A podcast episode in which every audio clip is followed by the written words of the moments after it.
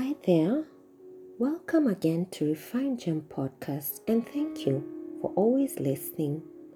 Last week, we reflected on relying on the Holy Spirit when we have a word from God. Today, we will draw lessons on waiting on God to fulfill what He said to us without our help. This is from Rebecca, Isaac's wife. Our meditation is therefore entitled, Don't Help God lean on His Holy Spirit. So, do you have a word from the Lord? How do you refrain from helping God to perfect what He shared with you? Rebecca's life was characterized by the hand of God orchestrating key milestones in her life. God had blessed her future father in law, Abraham, who, after years of waiting, had received the promised son, Isaac. Through Isaac, he would be the father of many nations. It was the reason that Abraham instructed his servant Eliezer not to get a wife for his son from Canaan, where he lived. Instead, he needed to get her from Abraham's family, where he had come from. It must have been God's design then for Rebecca to just happen to be from Abraham's family and be at the spring at the same time as Eliezer was praying. As we submit our lives to God, He has promised to lead us by His Holy Spirit. We read in Psalms 32, verse 8, that I will instruct you and teach you in the way you should go. I will guide you with my eye.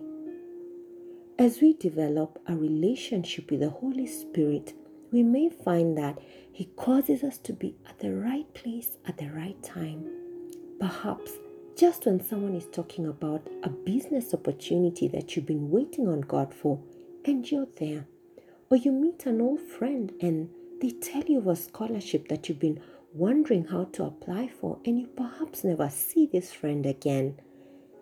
The Spirit of God who knows the mind of God about us orchestrates moments in our lives if only we can learn how to be sensitive to His leading.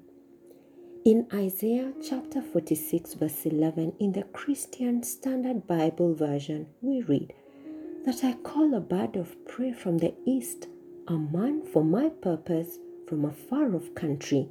Yes, I have spoken, so I will also bring it about. I have planned it. I will also do it. Rebecca possibly wasn't aware of the events that would unfold on her normal day that would mark a change in her life, but God did. Remember, God had entered into a covenant with Abraham, so it mattered to God who Isaac married.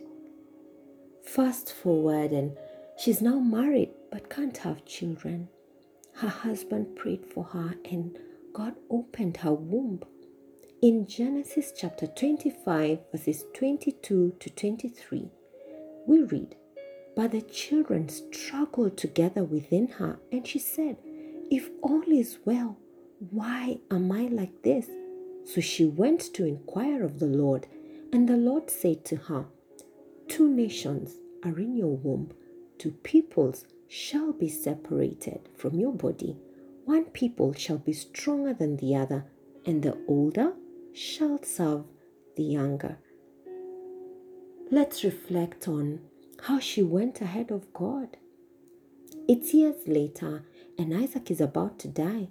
She overhears a conversation between Esau, her firstborn, and her husband. And no, that's not what God said. Isaac had instructed Esau to go out to the field and hunt game for him. He was then to make savory food as Isaac loved for him to eat and then bless him before his death.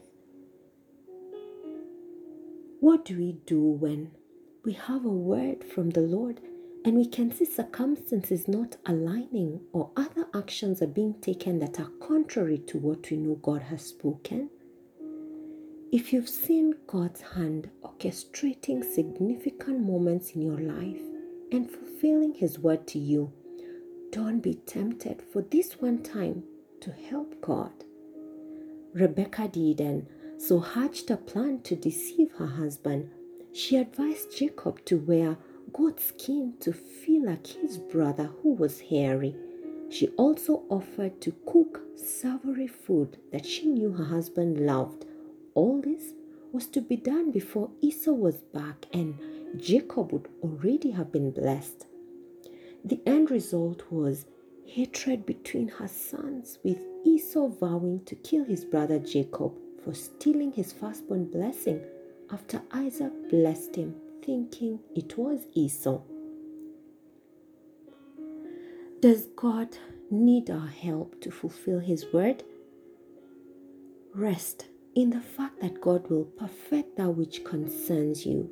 We see in Psalms chapter 138, verse 8, that the Lord will perfect that which concerns me.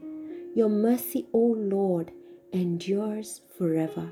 Do not forsake the works of your hands. When you're tempted to be anxious or worried at how God will work it out, turn your anxious thoughts into prayer. Let the Holy Spirit who dwells in you know how you feel about waiting for God to fulfill His word. We read in Philippians chapter 4, verse 6 and 7 that be anxious for nothing, but in everything, by prayer and supplication with thanksgiving, let your requests be known to God. And He promises the peace that He gives that surpasses understanding will guard our hearts and minds through Christ Jesus trust in the integrity of who God is because God is not a man that he should lie, nor a son of man that he should repent. Has he said it, and will he not do? Has he spoken, and will he not make it good? Seek to also know what God wants you to learn while you wait. Does he want you to be more aggressive in prayer? Daniel didn't receive his answer until the last day of his 21 days of fasting, despite his answer being released on the first day. Does God want you to rely more on Him? Does He want you to draw closer to Him, or might He be building endurance in you?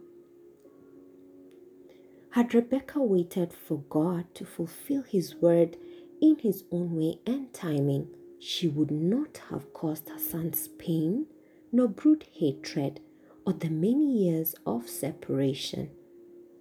Look back at paths God has walked with you before and lean on His Holy Spirit as you wait patiently for His cue on this one too.